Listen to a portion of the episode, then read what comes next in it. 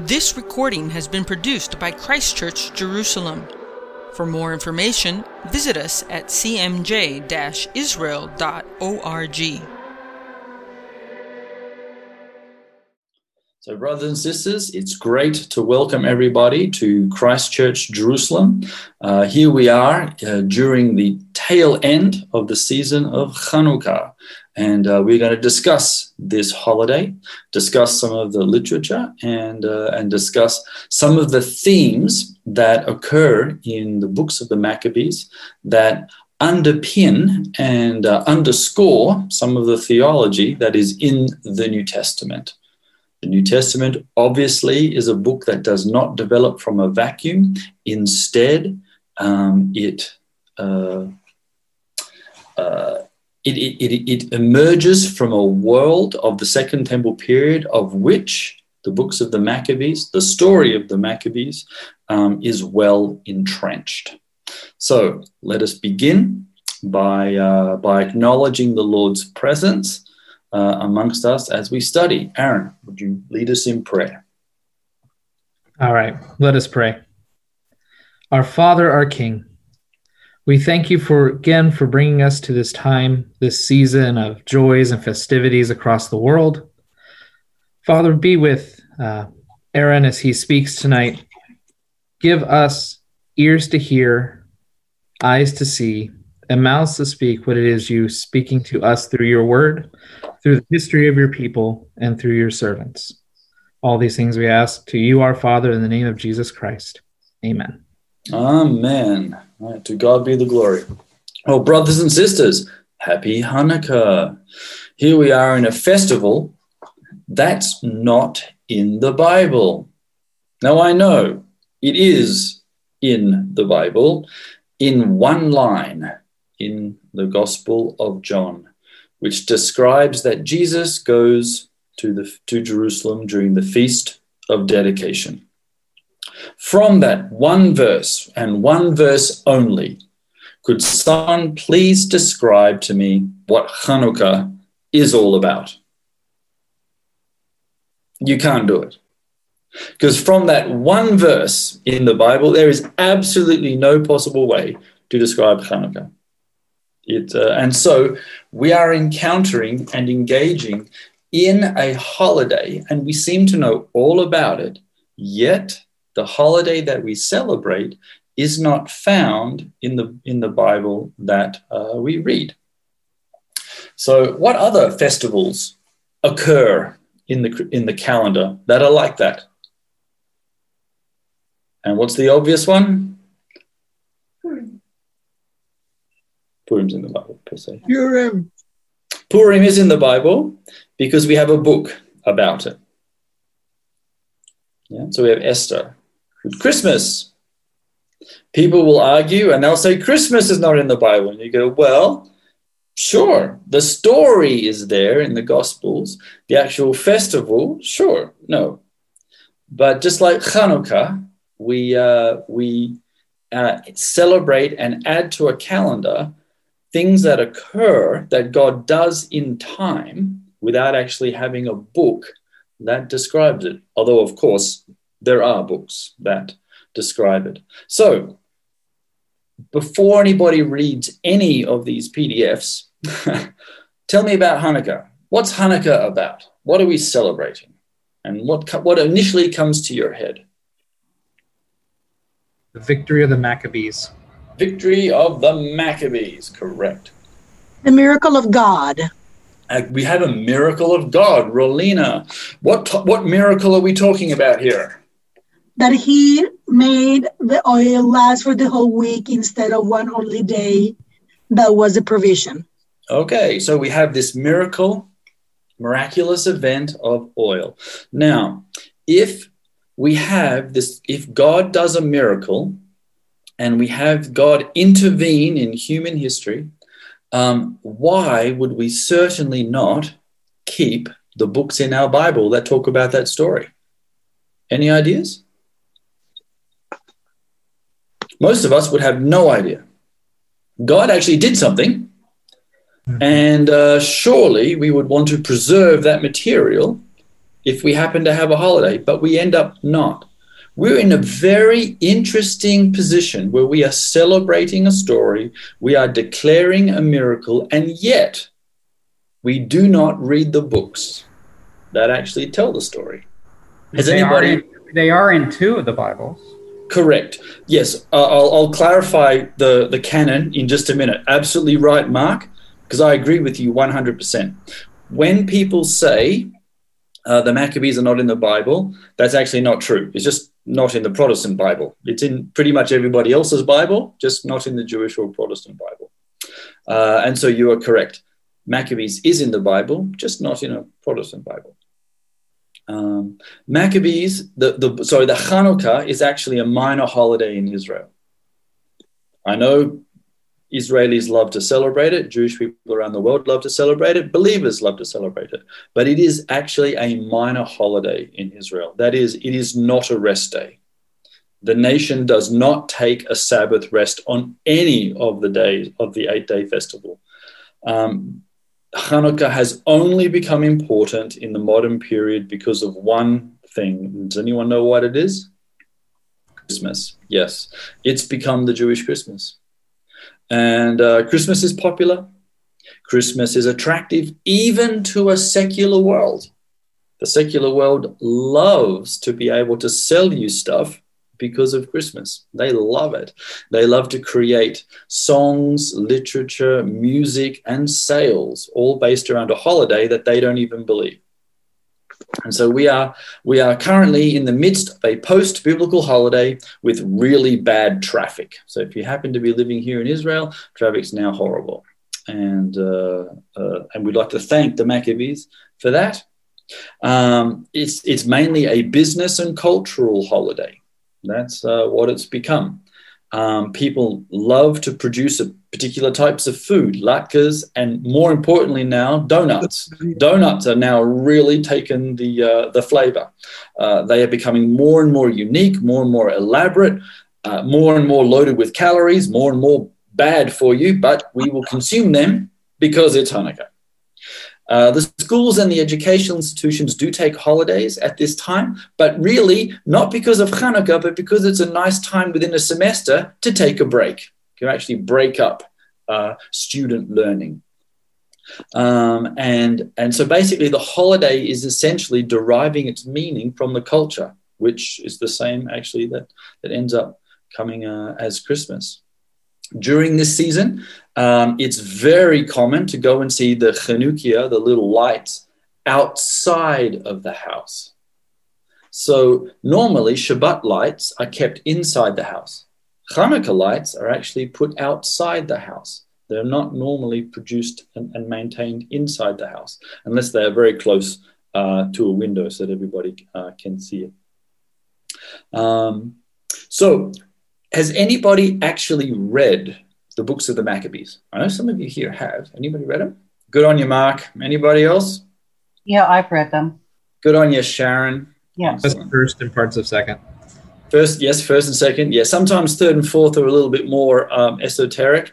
Uh, fourth is definitely philosophical. If you ever want to know what Jewish philosophy looks like, read Fourth Maccabees. That's that's classic Jewish philosophy, um, and it's actually pretty good. Um, Okay, guys, for those that have actually read the mm-hmm. Maccabees, mm-hmm. yep. what's not in the story? Now, I'll describe what is in the story.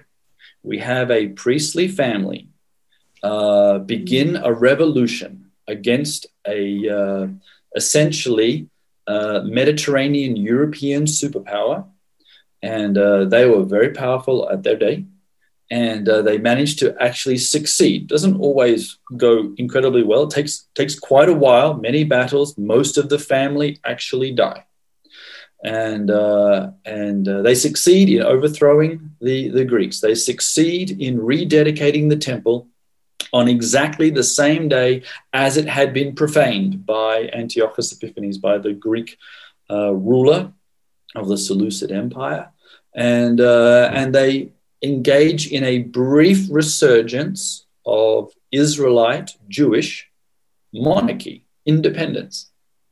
They create the um, Hasmonean or the Maccabean uh, monarchy. That's the story. What's not mentioned in the book of Maccabees, guys? The oil. Correct. There is no miracle of oil in the Maccabees. There is in legend. That's when everyone says, Tell me about the story of Hanukkah, everyone talks about the miracle of the oil. But when you actually read the books that describe the Maccabees, the miracle of the oil is not there. I will now read the prayer if, of Hanukkah that you have in the Jewish prayer book. I'm holding in front of me the standard Jewish prayer book. This is the Agadah Israel prayer book, the most common prayer book that there is in the entire Jewish world. In this prayer book, there is only one prayer for Hanukkah, and it is found on page 415. There are no other prayers. It is one single prayer, which is rather telling, I think, in terms of its importance in Jewish calendar.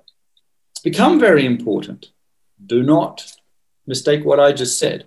It's become very important. But within the rabbinic world and within the prayer life of the Jewish people, it is not. So here's the prayer, the one prayer. And it says, and you only say this prayer when you light the first light of Hanukkah.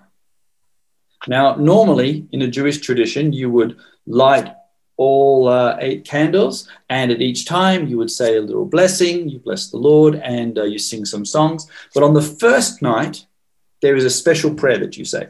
It's not very long, and it says, These lights we kindle in commemoration of the miracles, the acts of salvation, and the wonders which you have done uh, and to our forefathers through the medium of your holy priests.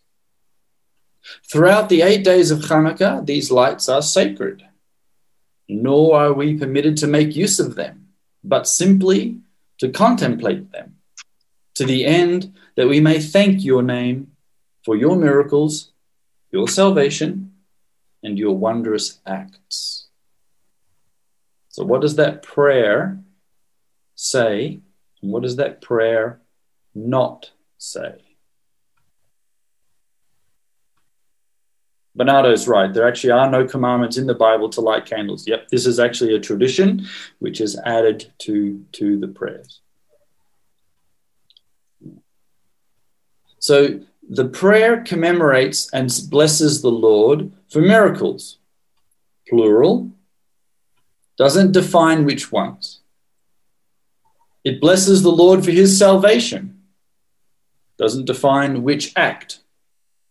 It blesses the Lord for the wonders that he has accomplished through priests, which is very interesting, not through oil. And, uh, and then it just talks about how great light is. That's it.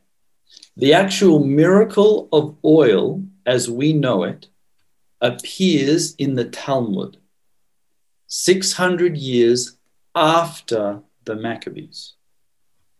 And, uh, and so, what you find in the Talmud is the rabbis are adding a miracle and they are downplaying the military victory of the priests. Why are they doing that? Let's have a look. So now we begin our lecture. So I am sorry if I have just offended anybody by telling people that the miracle of the oil most likely didn't happen. It is not in the books that describe the event. It is not in the Jewish prayer that is prayed. It occurs only in the Talmud, so, so late in terms of literary history that you would have to be asking, why are they adding it? And so here we go. All right. So, Hanukkah. Hanukkah comes from the verb to dedicate or to inaugurate, and is also the same verb to teach. There are four books that bear the name Maccabees, conveniently named one, two, three, four. Um, uh, most of them occur in Greek, although there are actually lots of uh, Syriac readings as well. They um, occur in the Septuagint. And so in the Septuagint Bible, which means that they are in the Greek Orthodox, they are in most Orthodox Bibles. They are in Catholic Bibles because the Catholic Bible translated from the Septuagint into Latin, the Vulgate, uh, by Jerome. And because Maccabees were there, he translates them into there. First Maccabees most likely was originally in Hebrew. From an unknown author, we do not know who, who wrote it. It describes the history of the Maccabean family from about 175 to 134 BC. It deals with the military part of the story, the sword of the Maccabees. God is not mentioned in First Maccabees, just like the book of Esther. There is no God, there are no prayers, there is no angelic uh, um, intervention in, in any way, size, shape, or form. Second Maccabees seems to be um, a Greek abridged version of an original Hebrew. So it looks, the actual document we have is Greek, but it seems to be a, an abridged version of something else. Uh, and it adds lots of theological uh, interpolations in, in, inside of it, including praying for the dead, the theology of martyrdom, and how community offerings can actually get rid of your sin in the temple. And so you have uh, uh, intervening prayers by saints and heroes, and uh, creation uh, ex nihilo. They're sort of they're very much concerned with God making the world out of nothing, and it changes the focus from the sword that defeated the Greeks through to prayers, fasting, and repentance, and lots of uh, assistance from angels and God. So the real enemy in Maccabees one are the Greeks, the Hellenizers, and the uh, and the and the and in in the uh, in the second Maccabees, the real enemy are Jewish Hellenizers. It becomes an internal debate. Third Maccabees uh, is actually in Greek, Armenian, and Moravian Brethren Bibles. There you go. There is actually a Protestant Bible out there with the Maccabees in it, the Moravian Brethren. If anybody happens to be a member of that community. Um, and fourth Maccabees is in the Georgian Orthodox canon. Okay, and it's a very much a uh, philosophical uh, treatise. The uh, the the rabbis and the sages, these the later guys who decide what the canon is, they do not agree with the messianic theology that's in the Maccabees, so they don't include it in the canon of our Bible and uh, and yet they cont- and yet they um, maintain the holiday, which is actually very interesting. So, what happens to the Maccabees? The Maccabees begin well. This um, priestly family uh, overthrow the Greeks, rededicate the temple, and they begin well. However, they end poorly they they uh, take on upon an, an, aspect of messianic theology where they assumed that they were living in the messianic age. They had overthrown a Greek empire. They had succeeded where no one had succeeded before. And they believed that they were living in the messianic age, that they were actually bringing on the redemption. And so they set about to do just that and uh, and they and so the Maccabees um, then begin to expand Jewish territory. They cross over the Jordan and they subjugate the Idumean, uh, Edomite, Idumean peoples. They force convert three different nations, uh, including the Idumeans, which which ends up leading to King Herod. King Herod's grandfather is con- is force converted uh, by by Maccabean uh, uh, warriors meaning that King Herod is actually Jewish. Okay, um, he might have Idumean blood, but his grandfather converted, which means yes. I'll just mute that guy.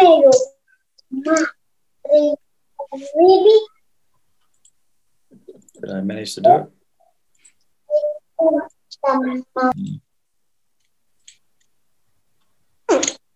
Sorry, guys. I'll just mute all again. All right. I muted everybody again. All right. So um, the Maccabees force convert the uh, the Idumeans, which means that uh, King Herod's grandfather is forced to become Jewish, which means his son is now Jewish, which means his grandson, King Herod, is most definitely Jewish. So while people might say Herod is not Jewish, he actually technically is. They also go into the north, into the Galilee, which is predominantly a Gentile region. That's why in the prophets it's called the Galilee of the Gentiles and they force convert the Samaritan and a, and a large portion of the Gentile community there, and uh, uh, and and to to try and maintain law and order in the north, they then force move southern tribes north. They force locate some tribes, and thus you end up with the the household of Jesus, which is uh, Judah. Judah should be living south, his family has actually been migrated north, and you end up with him uh, living in the north of the country, and that's how he gets up there. Uh, they also then change the priesthood. They begin to instead of having the high priest be dynastic and uh, and survive until death, he ends up becoming bought and sold and in many of the priests who are meant to be Cohens and Levites solely, because they themselves were a, a tribe of priests, Kohanim, they uh, introduce non uh, Zadokite priests, uh, which cause a reaction. And some of the priesthood become quite disgruntled and they flee. And they flee the temple and many of them uh, run to the extremities of the society, including uh, Egypt in the north and the desert. And one such community is the Dead Sea community. So the Dead Sea Qumran community, which we call the Dead Sea sect or the Qumran uh, sect, the Dead Sea Scrolls people are disgruntled priests that have um, fled Maccabean injustice. And so by the time of Jesus, we have a world with a um, a false a, a, a part of the priesthood is false. The high priest is no longer dynastic, and hence in the Gospels we read the high priest that year was so and so. The high priest that year was so and so. Well, that shouldn't have happened because he should just be staying around until until he dies. And sometimes the Gospels can't even work out which one is high priest, whether it's Caiaphas or Ananias, because the each year there seems to be a different one. The, the temple is corrupt, and so Jesus cleanses it. It has uh, become incredibly corrupt. Uh, people know it's corrupt, and people don't stop him because they know that something has, has, has occurred on that's come out quite bad.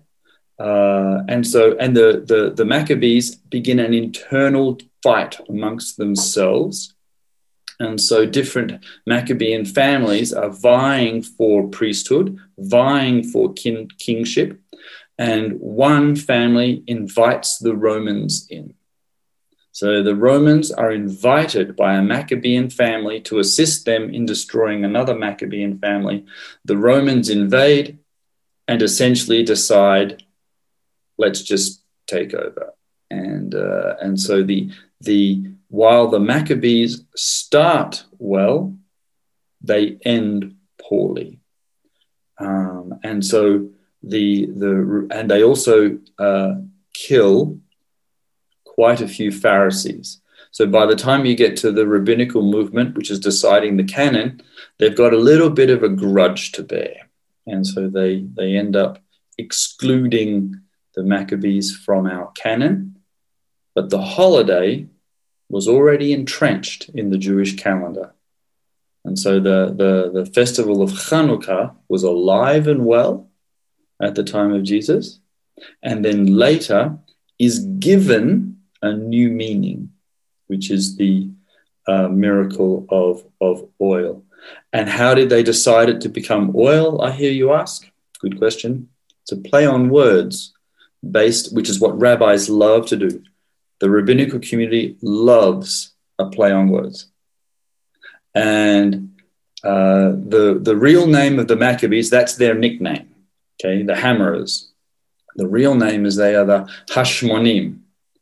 And the shoresh of their name is Shemen. And shemen is what is it in Hebrew? Hebrew speakers around? It's oil. Oil. Correct. And so that's where you got it. They said the Hashmonim, the oilers, the people of the oil will give them a miracle of, of oil. And, uh, and that's where that, that came about. And so, because we would have to ask ourselves if God really did do a miracle of oil, why are we not including those books in our Bible? What right would we have to just to to to throw aside something God had done in history? Um, uh, and and we wouldn't. Honestly, we wouldn't. But again, just to remind us, it is in the Bible. It's just not in Protestant Bibles, most of them. Mm-hmm. Okay. So, how did we get to this stage? The whole story starts with Alexander the Great. Alexander the Great starts off really well. He actually, when he comes to Jerusalem, he doesn't uh, actually attack it. Instead, as he's coming to Jerusalem, some people, some rabbis, come out of the uh, the city and they show him the the scroll of Daniel, and they show him where he's in it. He's the goat that charges the ram in Daniel chapter 8 or 9. And uh, he's so impressed that he actually donates large sums of money and proceeds to uh, continue on to take over Persians. Um, unfortunately, on his deathbed, he declares that his empire must go to the strongest of his four generals. Instead of naming a successor, he just says, give it to the strongest. Well, that just sets up uh, an internal fight which is exactly what these four generals do. And they tear apart his, his empire and they succeed in conquering each other uh, to the point where you end up with the Ptolemies uh, ruling Egypt and the Seleucids ruling the Mesopotamian area. Uh, the Ptolemies uh, set about building the, the, the, Pharos lighthouse, which becomes one of the ancient wonders of the world, and the library in Alexandria, which has every book in the known world, including the Septuagint. And uh, the Seleucid kings, which were mainly based in, in, in Syria, really wanted to um, make their empire like the way Alexander had dreamed, be cos- cosmopolitan, that is, everyone being a world citizen, um, so that everyone's identity wasn't determined by birth, but actually through education in Greek philosophy and adopting Greek customs. And so they, they set about Hellenizing their portion uh, of the world. And so in, in the Jewish world, you have uh, the a rise of literacy thanks to the Greeks. Not everything from Greek is bad. What are some positive things from Greeks? I hear you ask. Okay, my question to you. What are some positive things in the Greek world which the Jewish people and us appreciate? Any ideas? Education. Yes, well done. Uh, yes, the, they, they are the ones that, that produce schools and the ideas of rabbis. Rabbis are not found in the Hebrew Bible. You don't have teachers and students. That's actually a Greek invention. Socrates and the gathering of, of students and, and, and parting of information and, uh, and educating people. Olympic Games, yes, everybody loves them too. Um, but the Jewish people look at some of the Greek influences and they go, that's not a bad idea. And they incorporate it. And so the Beit Midrash was a Greek idea, now becomes part of the Jewish world. It's a positive thing. Teachers, rabbis, the, Greek the idea.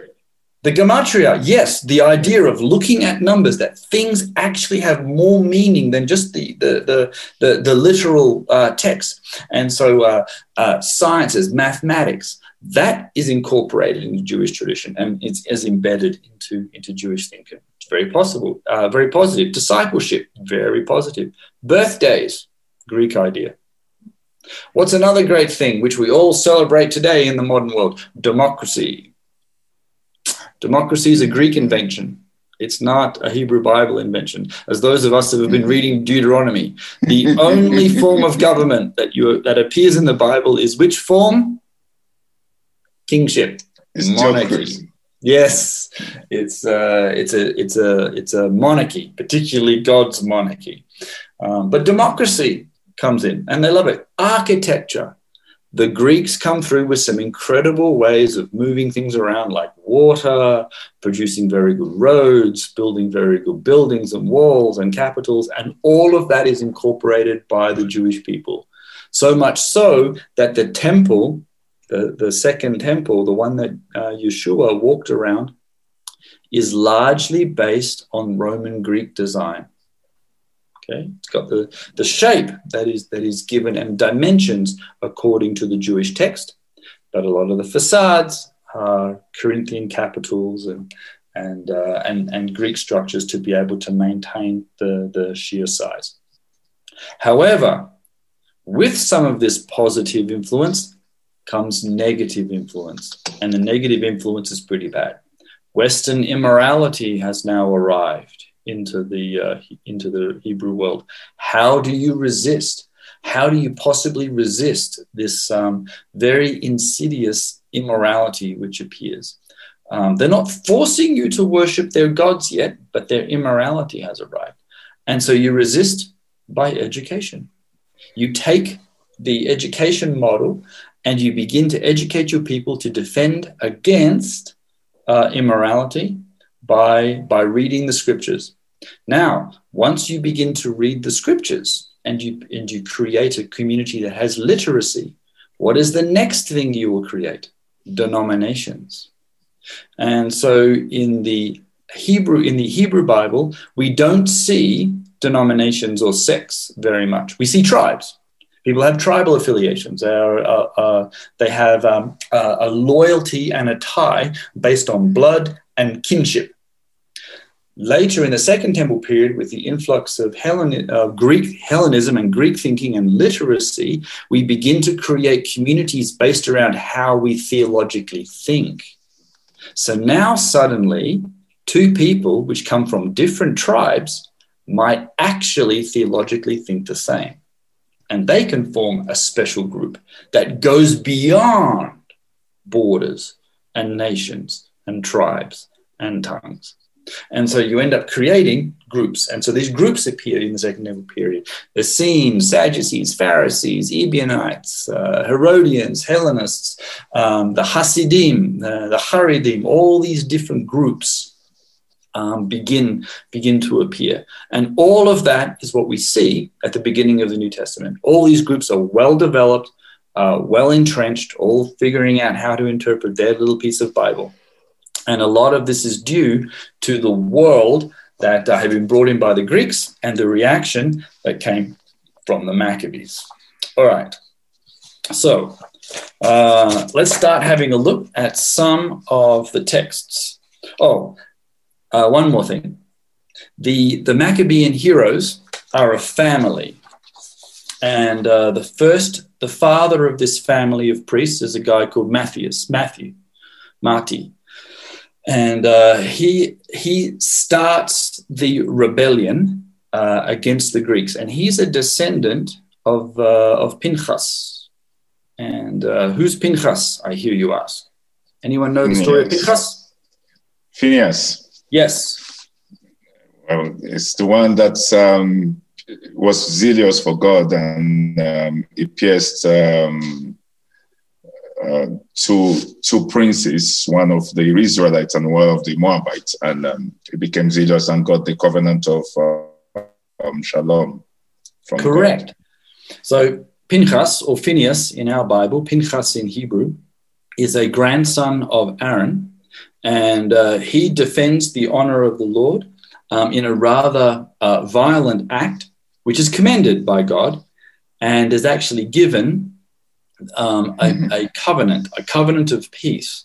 No one exactly knows 100% what that means because um, the Bible doesn't describe what this covenant is, but it is an everlasting covenant God makes with his house and uh, and Pinchas has actually quite a bit of a career in the book of Joshua as well, which is he uh, he appears there quite a bit, uh, and so there already was a fair bit of theology about being zealous for the Lord, and some of this zealousness zealousness could include violence, and uh, and so here we have these priests take up the mantle of Pinchas, and they become violent, and uh, and they overthrow the Greeks.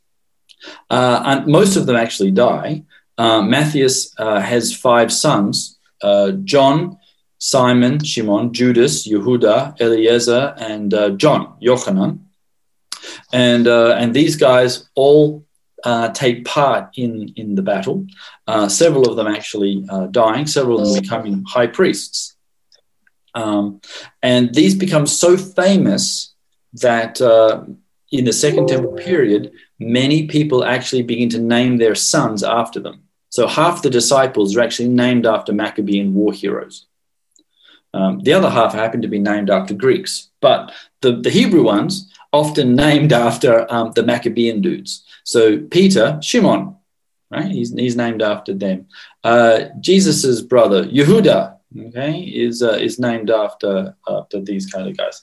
Uh, Eliezer, very famous um, high priest later on, is named after one of the Maccabean kings and uh, so it influences the, in, in, in people's uh, naming of their kids, which uh, even occurs until until this day. Um, most of the heroes do not survive the story. Okay. So let's read. If you can click on the link, First Maccabees, the cleansing and dedication of the temple. We're actually going to read the um, the story about how they did it. And uh, so it's in uh, reading number one, First Maccabees chapter 4, and starting at uh, uh, verse 52. It describes um, early in the morning of the 25th of the ninth month, which is the month of Kislev, in the 148th year, they rose and they offered sacrifice as the law directs on the new altar of burnt offerings that they had built at the very season, on the very day that the Gentiles had profaned it. It was dedicated with songs and harps and lutes and cymbals. Uh, all the people fell on their faces and they worshipped and they blessed heaven, who had prospered them. So they celebrated the dedication of the altar for eight days. And they joyfully offered burnt offerings. They offered a sacrifice of well being and a thanksgiving offering. They decorated the front of the temple with golden crowns and small shields. They restored the gates and the chambers for the priests, and they fitted them with doors. There was very great joy among the people, and the disgrace brought by the Gentiles was removed. And then Judas and his brothers and all the assembly of Israel determined that every year at that season, the days of dedication of the altar should be observed with joy and gladness for eight days, beginning with the 25th of the month of Kislev. So, what do we see that's uh, important there? Well, first of all, we don't see don't see a miracle of the oil. They describe a fair bit. They um, uh, Rory says, which verse is that? Okay, so we're looking at uh, reading uh, Maccabees reading number one, reading First Maccabees, chapter four, uh, verses 52 to 59. Okay, so that uh, that reading, um, we discover that they start an eight-day festival. In fact, most Jewish um, Jewish uh, holidays are eight days and uh, and they have songs and, and all that kind of stuff. What they do is they they rededicate the temple on the same day that it was profaned, the 25th. What other special holiday occurs on the 25th? I hear you ask. What is it? Yes, it's Christmas. And if you Google Christmas, then most likely you will get a website or somebody will say uh, Christmas is based on a pagan holiday and this, that, and the other. And, and you go, oh, okay. And people believe it, except that it's actually based on the 25th that comes from the Maccabees. That's where that special day came from. The winter solstice is on the 21st. And uh, so people sometimes say that the that Christmas is attempting to cancel a pagan holiday, but if we do, we're kind of missing it by about four days. And really, it doesn't explain why the Greeks, Orthodox, the 400 million other Christians, celebrate their holiday for Christmas on the 6th of January, which is nowhere near the uh, the the winter solstice. The the in in Jewish tradition, the 25th of Kislev in the winter month became very, very important. And, uh, and why did it become important? Because it's nine months from Passover, okay, uh, which is going to become key. They celebrated, they rededicated the temple on the same day it was profaned, which is a very Jewish tradition. In Jewish tradition and theology, um, beginnings and ends always occur on the same day, in the same fashion, uh, in the same uh, format. So Eve eats the fruit on Passover. A virgin hears the voice of God and disobeys at Passover. According to Jewish Christian tradition, when did Mary get the visitation by Gabriel? Passover. Why is Passover so important? Because that's the birthday for Isaac. Um, Adam is created by the dust of the Temple Mountain. And, uh, and so when he's buried, where is he buried? Back in Jerusalem, in the same place where he is, is, uh, is created and born. Uh, all of these kinds of things um, occur so much. So the 25th becomes important because the Maccabees made it important. Uh, and uh, that's where that day comes from. However, the first Maccabees, when they're dis- discussing the temple and how they're re uh, getting rid of all the bad guys, there is no miracle of, uh, of the oil. Okay, but what is in there? The first book of Maccabees is uh, very military. It's um, uh, full of great battles. Doesn't mention God, just like the book of Esther um, really does is, is, dictated to quite heavy nationalism, and so most people think that it was um, most scholars assume, and it's an assumption, that it was written inside the land by by a nationalistic uh, Jewish person. Second Maccabees was written outside the land. Again, this is an assumption uh, based on its uh, current form of Greek and its heavy influence of theology, that is the addition of God and prayers and angels and all that kind of stuff, and, and really focuses more on theology and less on nationalism. Uh, and it's very interesting that that's, uh, that same sort of theology and feeling is, is, is, is, is cropping up in modern Israel today. If you're in Israel today, then it's who's defeating the bad guys? Who's beating all the Arabs? It's us it's our IDF. And when you're outside the land of Israel, what do we say? Who's defending Israel? We God. say it's God. Yeah. Isn't that interesting? Outside the land, people are thinking more theologically. Inside the land, people are thinking more nationalistically. So it's a very interesting phenomenon, and it hasn't changed that much uh, over time. Okay. All right. Uh, yes, so Bernardo is mentioning that the first chapter tells us why they desecrated the temple. Absolutely. They desecrate the temple on the 25th um, and they sacrificed a pig to Zeus. Yes, this is definitely pagan. Absolutely. And it becomes, and, and the whole temple becomes uh, uh, unholy. And so then when it's rededicated, when it's Chanukkah, okay, that's the, the meaning of the name, uh, the feast of dedication, they. Um, they, it, it, occurs on the same day and it gets rid of uh, all the profanity, all the abomination of desolation that had happened before. Uh, yeah, absolutely. And so the 25th becomes quite quite good. Pagan becomes good. All right. Okay, so um, let's have a look at some of the theology that occurs in the second Maccabees. So we have a story about our heroes which overthrow the Greeks, and uh, and and we begin to purge um, parts of uh, of Israel from paganism, although not 100 um, percent.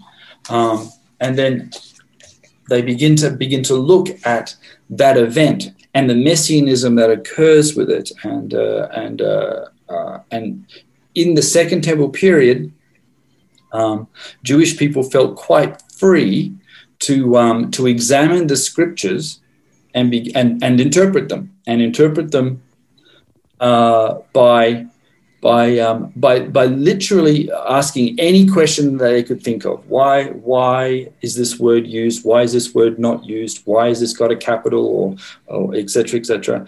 Um, and so Second Maccabees has, a, has another take at the story but by but brings in lots of second temple of late second temple period theology and uh, let's begin by um, having a look at Second Maccabees. So this will be reading uh, Maccabees reading number two. Okay. Uh, has everyone got it? Second Maccabees 12.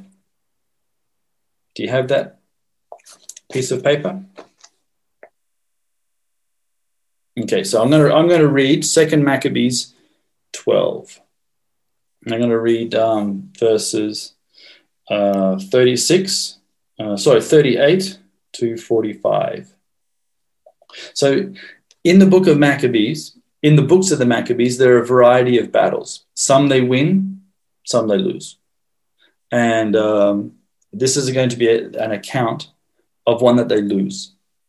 And of course, they need to start asking the question what happens when we lose. Because in the, in the late Second Temple period, with the influx of, of Hellenism and Greek thought, some positive, some negative, on the negative side, you had people attempting to um, bring their gods and force their cosmopolitanism on top of you. In the, in the first temple period, we were punished if we had done things bad, like Avodah Zarah or idol worship or something like that. In the second temple period, we're being punished because we're good. In the first temple period, we're punished because we're bad. We get it. We're bad. We get punished. We make a golden cow. We die. We, we rebel against the Lord. Snakes come and bite us. We get it. We do something bad. The Babylonians come. We get it. But now we're being good. Now we have come back from Babylon. We're being good Jews, but yet the Greeks are oppressing us and they're, and they're causing us to do all kinds of horrible things. How do we theologically reevaluate being punished for doing good? And so you have to really have a hard look at, uh, at that world. And that's the world of the second Maccabees. They're, they're trying to come to a theological understanding. What does it mean to be being what does it mean when good when bad things happen to good people? And so in um, cha- in chapter 12 of second maccabees 38 we read then judas assembles his army uh, west uh, and went to the city of adullam as the seventh day was coming they purified themselves according to the custom and kept the sabbath there so they had a mikveh they they mikveh themselves they probably had a shabbat dinner they um, and they began to rest on the Sabbath. They were not going to fight.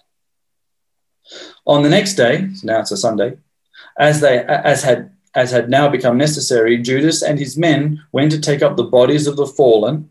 So they, they had come across a battle where the Jews had lost, and to bring them back to lie with their kindred in the sepulchres of their ancestors. So they're, they're burying people uh, in, in tombs. And we have those tombs all over Israel, which you can come and visit. Then, under the tunic of each one of the dead, they found sacred tokens of the idols of Jamnia, which the law forbids the Jews to wear. And it became clear to all that this was the reason these men had fallen. So, they had come across a field where the Greeks and the Jews had battled, the Jewish people had lost. They had a Sabbath, they purified themselves. The next day, they set about to bury the dead, which is a good thing. As they're burying the dead, they discover that many of the dead soldiers carried idols with them. Idols are not major big statues, they're actually very small things, small tokens that people carry around uh, on their person as like good luck charms. Uh, verse 41 So they all blessed the ways of the Lord, the righteous judge, who reveals the things that are hidden, right? Eventually, all things come to light. And they turned to supplication. They prayed that the sin that had been committed might be wholly blotted out. The noble Judas exhorted the people to keep themselves free from sin, for they had seen with their own eyes what had happened as the result of the sin of those who had fallen. He also took up a collection man by man, to the amount of 2,000 drachmas of silver, and sent it to Jerusalem to provide a sin offering. In doing this, he acted very well and honorably, taken account of the resurrection. For if he were not expecting that those who had fallen would rise again, it would have been superfluous and foolish to pray for the dead. But if he was looking to the splendid reward that is laid up for those who fall asleep in godliness, it was a holy and pious thought. Therefore, he made atonement for the dead so that they might be delivered from their sin. Wow, what have we just read? Remember, this is Second Maccabees. This is not there are no Christians. We, are, we cannot blame this on some Christian monk in the third century living in a desert um, after eating too much mushrooms. Okay, this is a this is Jewish late Second Temple period Jewish thought. In the Second Temple period, they believed that the world to come could influence this world. Okay, angels could come and visit. In fact, in the book of Maccabees, Judas gets a magical sword from uh, from Jeremiah. We might even read that bit. I think I've actually included it here. For those of you who come from Great Britain, what, what great story do you have of, uh, of some mythical hero getting a sword from, from somewhere? King Arthur. King Arthur. Okay. Well, the Maccabees has it hundreds of years before the British ever do. Okay. So good old Judah's running around hitting everybody with a hammer, and some angel decides, well, this is a really dumb idea. Quick, let's give him magical sword. So they come and they give him a, a golden sword, and they say, use this, and then he uses that uh, to go and slay the Greeks. It's fantastic. And so, yes, Allison, I see in the chat, you are correct did Jewish people believe in purgatory? Well, I wouldn't call it purgatory, that's the Greek uh, term, but yes, something like that. They believed that the world to come could influence this world. Angels could come, they could assist you. Uh, angels assisted Yeshua when he was in the desert, yes. So the, the, the, the, the next world can influence us. But they also began to believe that this world could influence the next world and uh, and so they they they they began to so they could say that they could pray uh, for dead people. They could offer sacrifices for the sins of the fallen because they believed that the fallen would eventually resurrect. And so, uh, and this is this maybe explains that very obscure verse that we find in Corinthians, where Paul says, "You baptize for the dead." And most of us wish Paul had never said that. We all wish that we could just, you know, blot that one out of Corinthians and throw it away because none of us understand what it means. But let's put it into its Second Temple period context. They believed that, uh, that this world could influence the next one. And so here you find Judah uh, taking up a collection for, um, for the, the paying for the sins of other people. So I want to do this. Do not blame the Catholics for creating purgatory. It's not their fault. They have the book of Maccabees in their Bible. So when they read it, what do you think they're going to come up with? Okay. Um, it's not a Catholic invention, it's a Second Temple period invention. And uh, the New Testament has some things to say about that. Okay, it says that that does not work. Okay, but um, but but you can see that in the second temple, in in the, in the New Testament, a lot of their theology is going to say, "I know what you think, I know what you've heard written, but this is actually how it is." And so it's not that your blood you, you can you can't pay for the sins of of, uh, of the fallen. There will be a judgment. Everyone will be resurrected and, and, and, and, and face a judgment. And so in the Second Temple period, they believe that. But here you find uh, for Judas that, uh, and, in, and for the Maccabean people and for a lot of Jewish people, they honestly believed that they could affect the world to come. And so, in many traditions in the Christian world, they are still following this tradition and they get it from here. So, we shouldn't throw stones at them. We should just talk calmly, politely, discussing okay but but let's not uh, get angry and start going oh my gosh you know you're praying for dead people. How dare you? That's not in the bible. Well it is. It's just not in your bible. Okay. Uh, what's another good one? Okay um, martyrdom. Okay this is uh, the uh, the concept of dying for other people now, in the Bible, it's very clear in the book of Deuteronomy. For those of us who are studying uh, Deuteronomy, we're about to get to it. It's in chapter 24. Uh, Moses, and, and, and so God through Moses, is going to say that everyone will die for his own sins. You cannot die for the sins of someone else, even though Moses has already tried. Okay, he's tried in, in Exodus when, when, when the Jewish people had um, uh, sinned with the golden cow and God was going to wipe them out. Moses is there interceding for them like a really good mediator. The, the whole image of the of the high priest mediator we get from this guy. He's saying, "No, no, take me. Okay? Leave them. It, it, wipe me out, but but you know, honor your name and, and, keep them." And God's like, "No, no, no. I'm going to keep you, and I'm going to wipe them out." And then there's this nice dialogue. Uh, Moses actually intercedes, no one gets wiped out well, a few people die, but not the actual uh, people. So there is a little bit, but not, but it's not accepted by the Lord in in in in um, in Exodus and in Deuteronomy. It gets no one, everyone dies for your own sins. No one can die for anybody else's sins. And so this is one of the major arguments by Jewish people against the messianic faith. And uh, for for those who who are who follow uh, my newsletters, or for those of us who have been studying together on Wednesdays, we know that there's this uh, uh lovely Chabad boy called Mordecai. Um, I've been studying with him for the last couple of months, and uh, and he asked point blank, but it says you can't die for the sins of somebody else. So where does this concept come from? and and it comes from you guessed it the maccabees it comes from the second temple period world where they were looking at a world where good bad things were happening to good people and they were trying to come up with a theological reason why that was and so um, let's read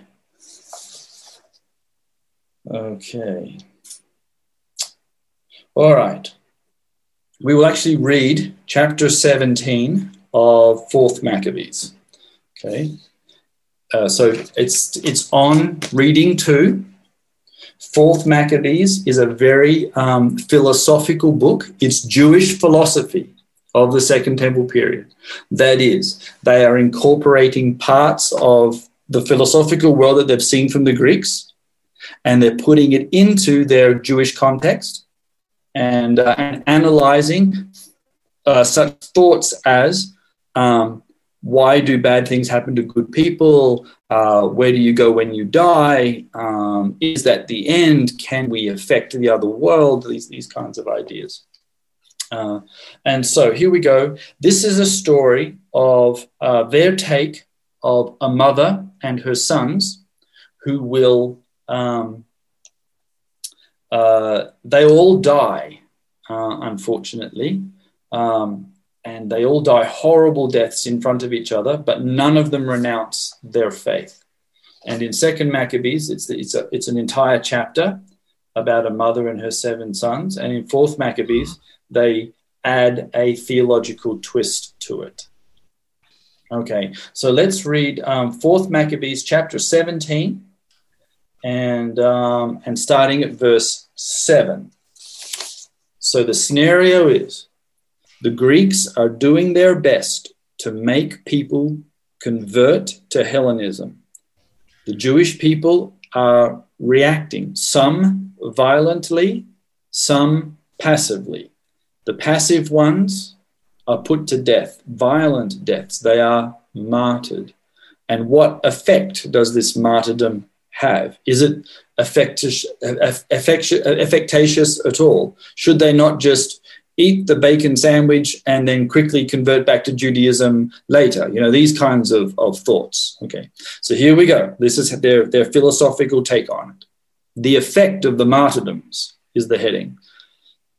Verse 7 If it were possible for us to paint the history of your religion as an artist might, would not those who first beheld it have shuddered as they saw the mother of the seven children enduring their varied tortures to death for the sake of religion? So she had to watch each of her children, one at a time, be, be horribly killed. Indeed, it would be proper to inscribe on their tomb these words as a reminder of the people of our nation. Here lied an ancient, an aged priest, and an aged woman, and seven sons, because of the violence of the tyrant who wished to destroy the way of the life of the Hebrews. They vindicated their nation, looking to God and enduring torture even to death.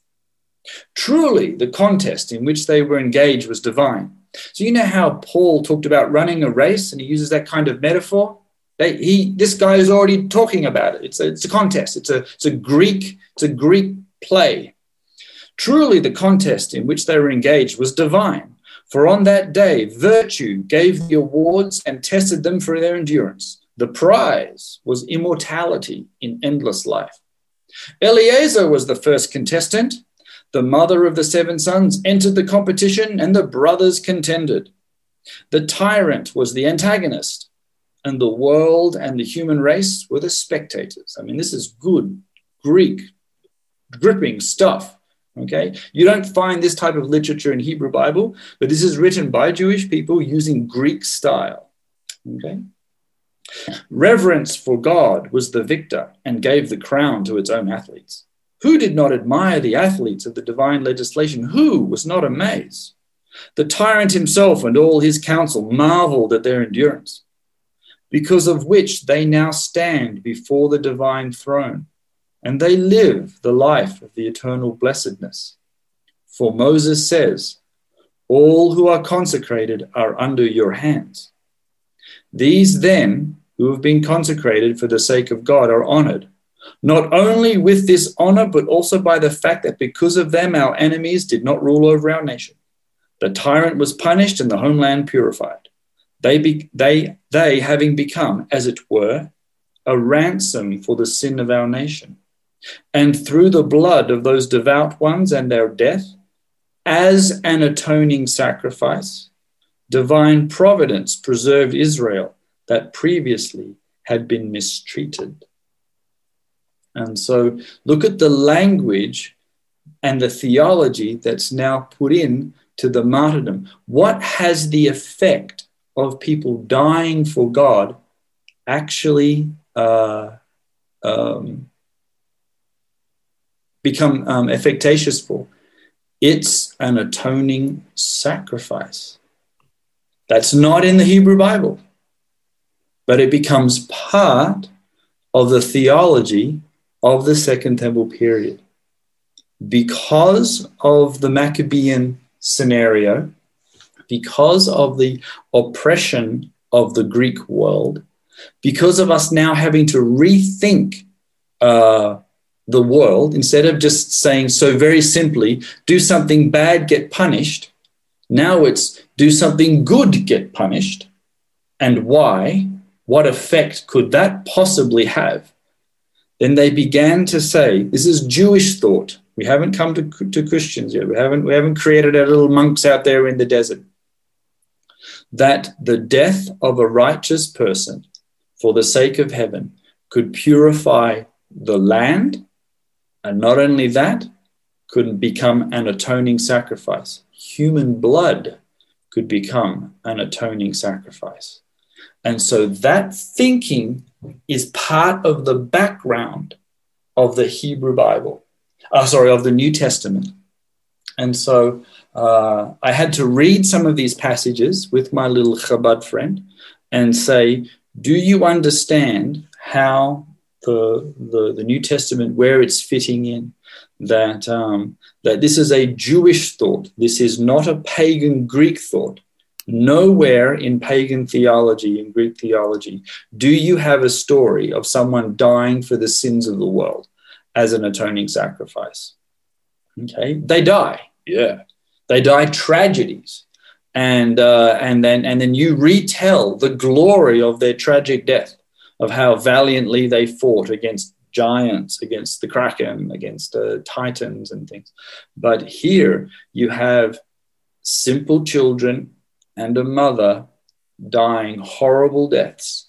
And they die horrible deaths. They are flayed alive, they are boiled alive, they are you know, chopped apart, and all kinds of horrible things. Uh, and none of them renounce God. And so they are given honor, even more honor than a, than a military hero and uh, and and their death becomes actually an atoning sacrifice. It has it has more validity than than the animal sacrifices that are occurring in the temple. And so that's the background that you uh, that that impacts um, uh, the world of uh, of the New Testament and uh, angelology as well. So in the Hebrew Bible, the uh, appearance of angels is a little bit limited. They're around. They're, they they show up with the early heroes uh, with the patriarchs. There's angelic visitors in Genesis uh, and a little bit in Joshua and such. And then they disappear. There's a bit in Judges and stuff, but then they kind of disappear in the Kings and, in Samuel and Kings. But they reappear in the in the Second Temple period. Angels become very very active as agents of God, running around on the planet, being able to influence this world, including giving uh, Judah uh, his magical sword um, which I don't think I provided as a, as a story, unfortunately, but it is actually quite, quite a good story. Um, oh, yes, it is. It's actually in um, Second Maccabees. So in Second Maccabees 15, it's actually where you get uh, uh, Jeremiah, the prophet of God, being sent from heaven um, to give Judah a magical sword and that's in 2 Maccabees 15, uh, 12 to 16. Okay, so you end up with this really cool story of uh, the, the, the world to come actually influencing this world. So the New Testament knows these stories. The New Testament knows that the blood of an innocent person can purify the land and uh, and can become an atoning sacrifice. What the New Testament goes further in doing is that this unique atoning sacrifice has more weight and validity than simply just atoning for the land of Israel, for you know, the, the cruelty of the Romans or the cruelty of Hellenizers or anything. Uh, it has so much more weight that it actually can atone for the sins of the entire world. And this is not a Greek invention. This is actually a very Jewish invention. And so, again, the Jewish roots of the Christian faith uh, permeate every part uh, of our of our of our faith tradition. Um, where, where while we come, we might be uh, a part of a Jewish uh, Hellenized world of the Second Temple period, our faith tradition is actually very, very Jewish. All right, uh, Alison, what did you say? Would we even know the story of the martyrs without the Maccabean victory? Um, most likely not. History is written by victors, uh, mostly, uh, not so much in the modern world. Um, and so the reason I think we have the Maccabean books, books one, two, three, and four, is because they actually won and uh, and their story was was obviously very important because you had um, the intense pressure of Hellenism onto a Jewish world. Uh, there was intense persecution, and and uh, and they didn't know how to react uh, effectively. Some did not react violently, and they suffered martyrdom. Some did react violently, and they succeeded. And so then they had to create theological uh, answers or re- or they interpreted theologically the events that are unfolded before them, both martyrdoms and messianic victory. And so, at the time of Jesus, you had a very clear notion of what you expected messianic victories to look like. we had had heroes come and throw off the Greeks. So, of course, we were expecting Jesus to do the same thing. We got Romans coming around, they're doing the same thing as the Greeks. It's, it's Hellenism 2.0. Let's have a go. Uh, and, uh, uh, and, and, and, and Yeshua has to tell them, I'm not that type of messianic hero.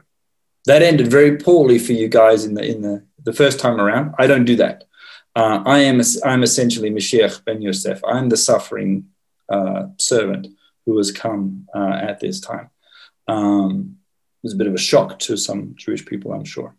Um, his second return, obviously, when you when you read some of the eschatological themes that are in Revelation, uh, uh, apply a more um, violent, victorious um, rulership as opposed to uh, the, the meek and mild lamb. Um, Bernardo, did Herod dedicate the temple on Hanukkah also? That is a good question. I don't know when he dedicated his second temple because he technically didn't finish it, although it largely finished, but it continued to operate and be built until 66. One of the reasons for the um, revolt in the year 70 um, is because they stopped building the temple you had all these Jews living in Jerusalem suddenly out of work. Uh, and a lot of young, fit men who are very good at building and lifting stone and, and, swinging hammers all of a sudden had nothing else to do. So, might as well get those hammers and, and hit a few Romans around the head. Um, yeah, was it wasn't it wasn't a very smart decision by the uh, the, the Romans at that time. Uh, wasn't the temple after Babylon dedicated at Sukkot? Uh, the one that was the second time around when they when they came back to Zerubbabel's temple, yes, in uh, the, the building Zerubbabel's temple was was also uh, dedicated on an eight day festival, Sukkot. Jewish festivals are eight days. And so, you, you for those of you who follow a, a Christian calendar, many of the Christian feasts are also eight days. And you wonder, oh, now where did we pick that idea up from? Well, lo and behold, we get it from our Jewish heritage that if you're going to celebrate anything that occurs that God does in history, you do it over eight days. And, uh, and so you end up with these, these time periods um, that occur around the eight day period. Okay, so have I shocked anybody with um, purgatory? Have I shocked anybody with uh, Jewish people offering um, uh, sacrifices for dead people. Um, yes, un, uh, unleavened bread is only seven days, but when you add Passover, then the festival of unleavened bread is an eight day festival. And that's why you also tack on Simchat Torah to make the festival uh, eight days as well. Okay. Um, all right. Another thing that I, I, I forgot to uh, say at the beginning is that um, in the Second Temple period, there is no systematic theology. Uh, and so when you read many of the Second Temple period books, including the Bible, including the New Testament, they go all over the place. They start with one theme and they finish with another. And Paul is exactly the same. That is why Paul, in some of his epistles, will say things like, firstly, but he'll never, ever, ever get to secondly. Okay, he just starts talking, and then all of a sudden he's gone on a segue, and he is never coming back to his initial point. Okay, um, that's because they don't do systematic theology. That's a later invention in the uh, in the theological world. Uh, and so when you read the books of Maccabees, sometimes you do go, What is this? I don't understand where they're going with this. Um, uh, I encourage you to read the book of Maccabees, but please don't try and think of it in a very systematic way. It's not, it's certainly not that at all. What you do when you read the book of Maccabees, you look at um, the theological questions that they're asking. And what, what are they asking? They're asking, does martyrdom actually have any effect? is it actually worth dying for the faith? How do I reconcile a good God who's in complete control but allowing bad things to happen to his heroes? Um, we, we discussed this theme, or I discussed this theme in my sermon last week. John the Baptist was the herald of the Messiah. He was infused with the Holy Spirit upon while he was in the womb of his mother at six months of age.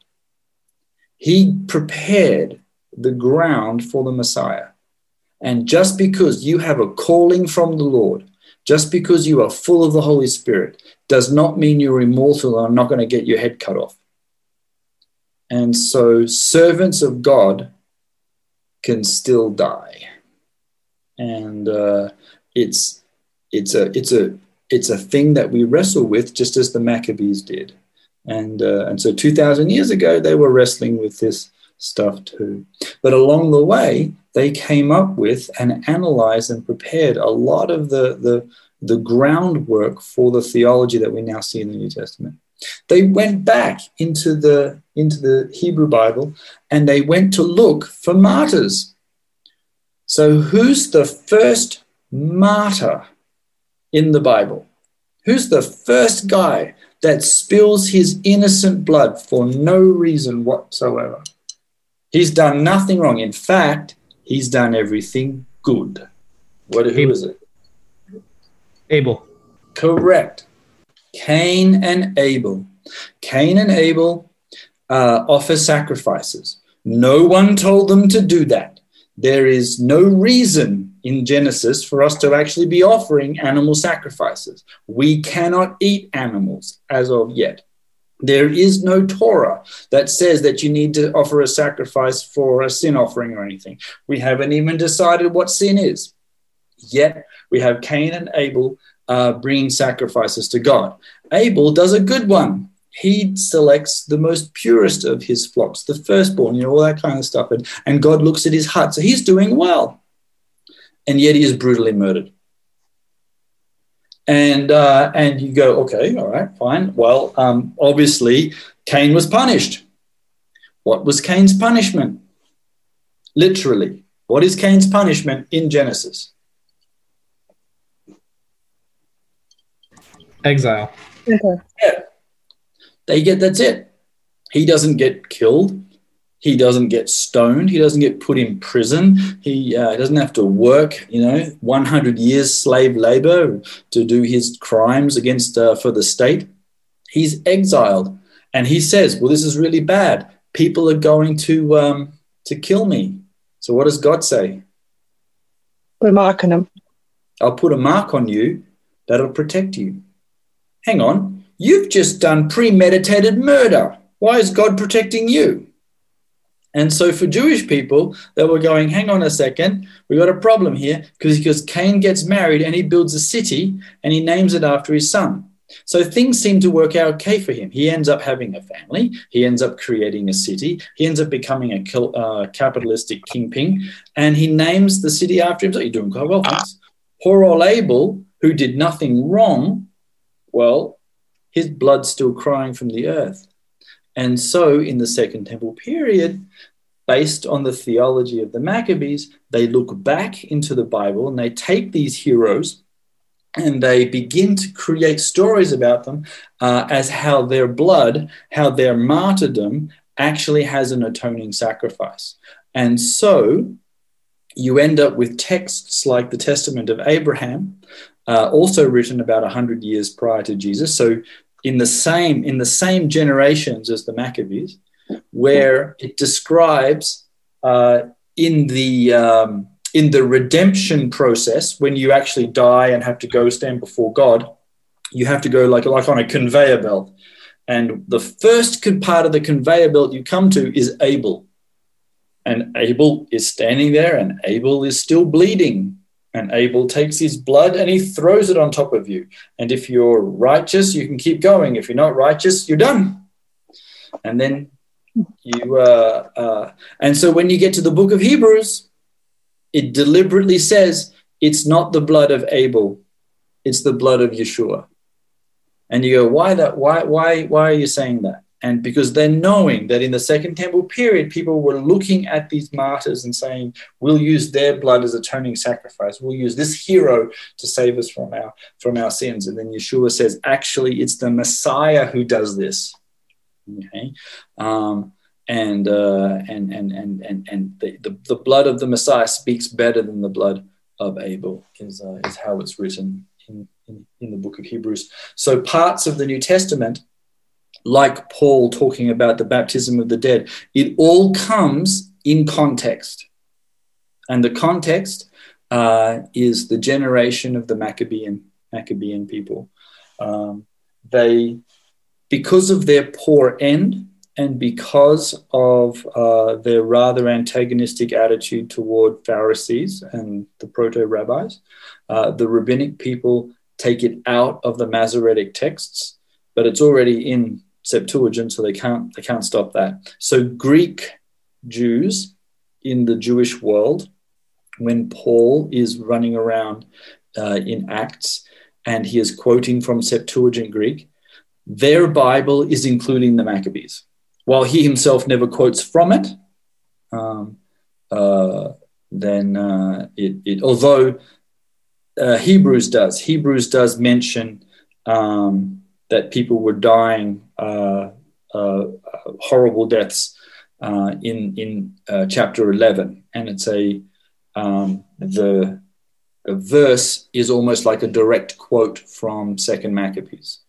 So it looks like the writer of Hebrews is is is using Maccabean heroes in the list of heroes of um, to, to encourage us of a cloud of witnesses where in, in Hebrews, he's describing how that world is influencing our world.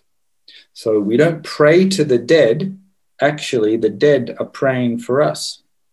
Isn't that an interesting thought? You know, um, you know, it's the we have a cloud of witnesses.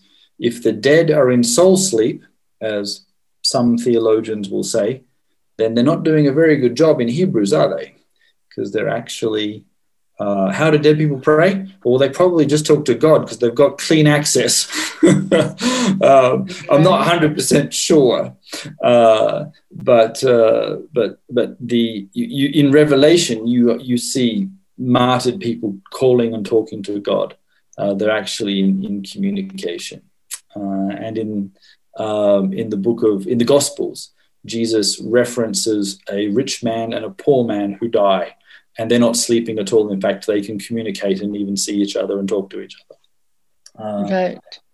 Yes, and so um, and so yes, Tom's right. So it's from the Maccabean principle that that this world can influence the next world, and the next world can communicate to God, and thus you end up with the tradition of asking saints to pray for you.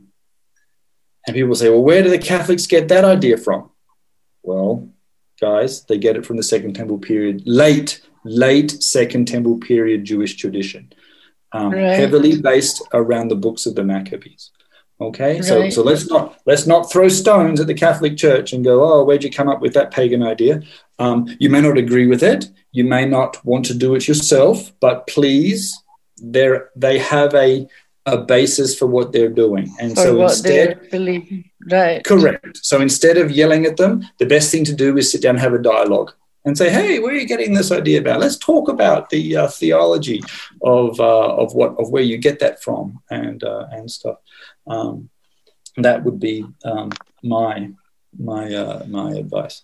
Okay, are there any other questions uh, on anything that I've said so far? Mm.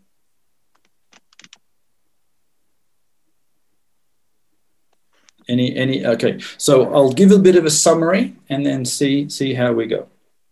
So in the late Second Temple period, the Jewish people had gained independence thanks to Cyrus. Because of world events, with the collapse of Alexander the Great's brief but magnanimous empire into four generals and their squabbling, the Jewish people came under the dominion of the Seleucid Empire. Slowly, they lost their independence as the Seleucids did their best to uh, fulfill Alexander's grand scheme of becoming cosmopolitan, creating a world people. That is, no borders, no distinctions, everybody was the same. Does that sound like anything that's going on in our current world today? The answer is yeah. yes.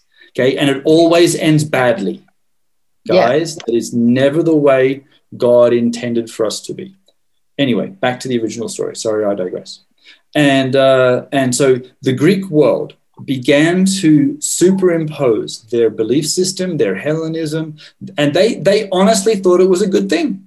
Okay, like they're not evil people in and of themselves.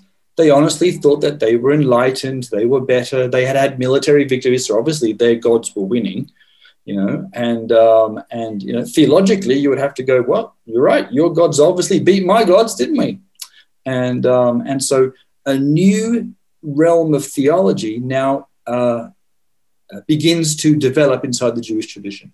How do we relate to uh, being under an occupier again when we're actually good now? We understand going into diaspora in the past because of our sins, but now we're actually good and we're suffering. So we have to redefine suffering. We have to give suffering a purpose. We have to give suffering a meaning. It's got to have some sort of, of, of meaning. And it becomes to have such an important meaning, it begins to have an atoning quality to it. Um, angels become incredibly involved in human affairs. Angels begin to appear all over the place. And so the angel can visit Mary and she's okay with it. Um, uh, angels begin to you know give people weapons and you know, they can actually you know give people food and um, in the book of uh, the extra Greek versions of Daniel have uh, angels visiting Daniel while he's in prison. In fact, Habakkuk the prophet is sent to go talk to him and give him food while he's in the lion's den. So these kinds of uh, mystical in- things are going are going on, and uh, and within that tradition, uh, we have to counter um, a military victory we have to come to grips with nationalism without a God uh, or such a zealousness for God that then becomes quite um, unfortunately waylaid and it begins to corrupt the very temple we actually sought to rededicate. And, uh, and so we take away the, the importance of nationalism and we bring about more importance on uh, human suffering and the, and the, and the, the, the miraculous aspect of angelic uh, of angelic warfare. And so, in the Second Temple period, what type of Messiah we are, are we looking for? Some people are looking for a militaristic leader, but there are others who understand that suffering produces perseverance, character, and hope. That actually suffering can actually bring the Redeemer, um, and uh, and and and that sort of idea that dying for God actually brings God closer to the planet he will now act on your behalf because you died for him, not because you fought for him. Uh, and, uh, and that becomes quite a powerful little piece of theology that uh, is in, is in the New Testament. So much so, it's turn the other cheek. Don't resist. Don't fight. You know, you can't don't you don't beat people with with weapons. I've got enough angels to come and guard me if I want, but that's not the way we we wage our warfare and uh, and that sort of theology is, is is very much a part of the New Testament, very much part of uh, um, the Jesus movement, very much a part of us, and uh, and it gives us some some understanding in our current world. Right, when we look around our current world, we say, okay, well, why are all these bad things happening to good people, and and how does God still sit on the throne, and how does any of this uh, bring the redemption uh, uh, closer? And so um, all right, so the question here, Allison, why is the book of Maccabees not accepted in the canon of scripture? It is just not in yours. Um, so uh, the, uh, here's where we get controversial. If I haven't gotten controversial enough, I'm really sorry. Time to get controversial. Um, I know, uh, look, I'm a Protestant. Uh, I'm an Anglican, which means I swore to preach the um, the Bible as the Protestants have received it. The Anglican canon also actually does include the Apocrypha, just so everybody knows. It is in the lectionary and it is to be read. However, when you read it, you don't say this is the word of the Lord, you just say this is a reading. You have a distinction, but it is still read. Um, there are other denominations where um, these books are in, in canon in various levels of canonicity. Um, uh, let's just say this, and I've heard you, you know I've said it before, uh, for those who have studied with, with us on, on Wednesdays. Your faith's not in your Bible. Your faith is in the risen Messiah.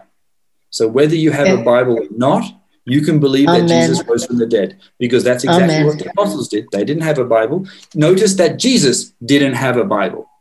When Jesus was on the planet, they had not yet figured out what books were in the Bible or weren't, weren't, were not in the Bible. And yet, they used the term, the scriptures say. What scriptures? You haven't given me a list of your scriptures, as if a list of scriptures is important. And so, what happens is, through history, the list of scriptures became incredibly important. We had to figure out which books were in and which books were out. And that took us hundreds of years.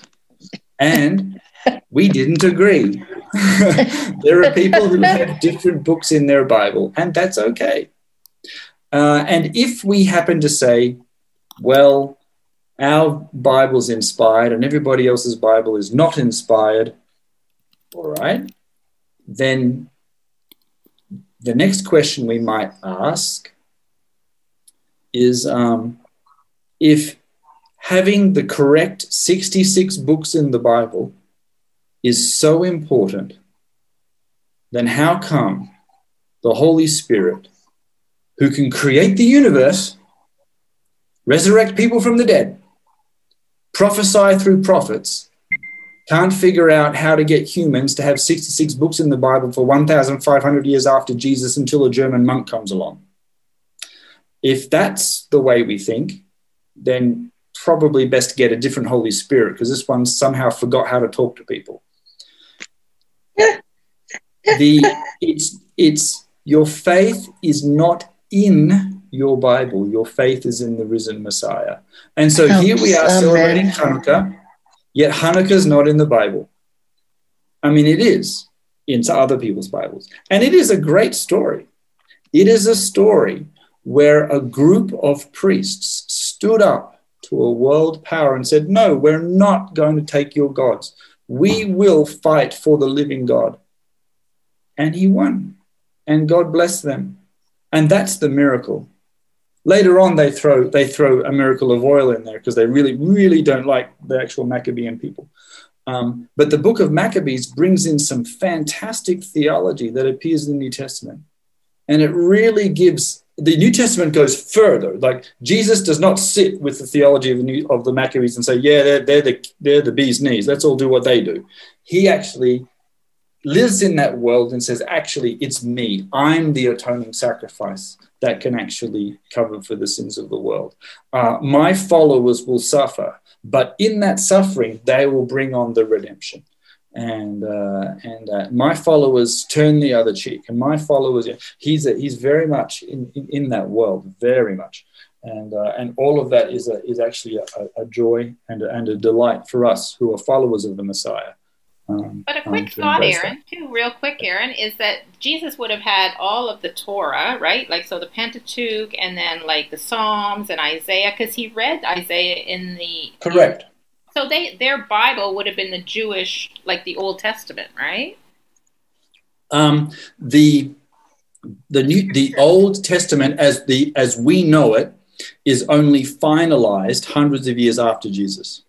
It's where they so they so for example they they finally decide hundreds of years after Yeshua not to include the wisdom of Ben Sirah.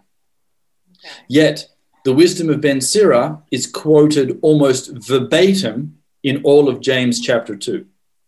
Mm. Uh, so where where if you get the book of the wisdom of Ben Sirah chapter two and you get James chapter two and you put them side by side, you go these are these are exact. James is copying it. We we quote the book of Enoch. We argue against the testament of of, uh, of Abraham. So these books are well known and being read and even being quoted. Um, so, but they're not called Bible or not Bible. No, but when Jesus referred to scriptures, like he was talking Isaiah and Psalms, he quoted from. Yes. Deuteronomy. I understand what you're saying, but there's not a list of what scripture is. Because No, the list, did he have at that time, like he would have had they have all of this, all of the yes, Old Testament. Sorry. they have all of the, they have all of the, of the Septuagint and more. Okay. So, so for example, the Septuagint does not have Enoch in it, Right. but the book of Jude does quote it.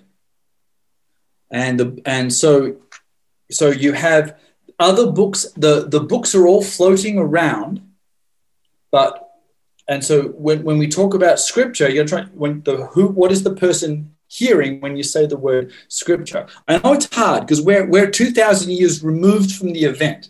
Yeah. and and so what i'm what i'm not trying to say is everybody quickly run out and throw enoch in your bible. What I'm mm-hmm. trying to say is if you happen to meet an Ethiopian who does have Enoch in his Bible, that doesn't make him a bad Christian. It doesn't make him not a follower of Yeshua. In fact, he loves Yeshua. That's why he's reading Enoch in his Bible. All right. So it's uh it's it's uh yes, these scrolls are individual scrolls. Bernardo is correct.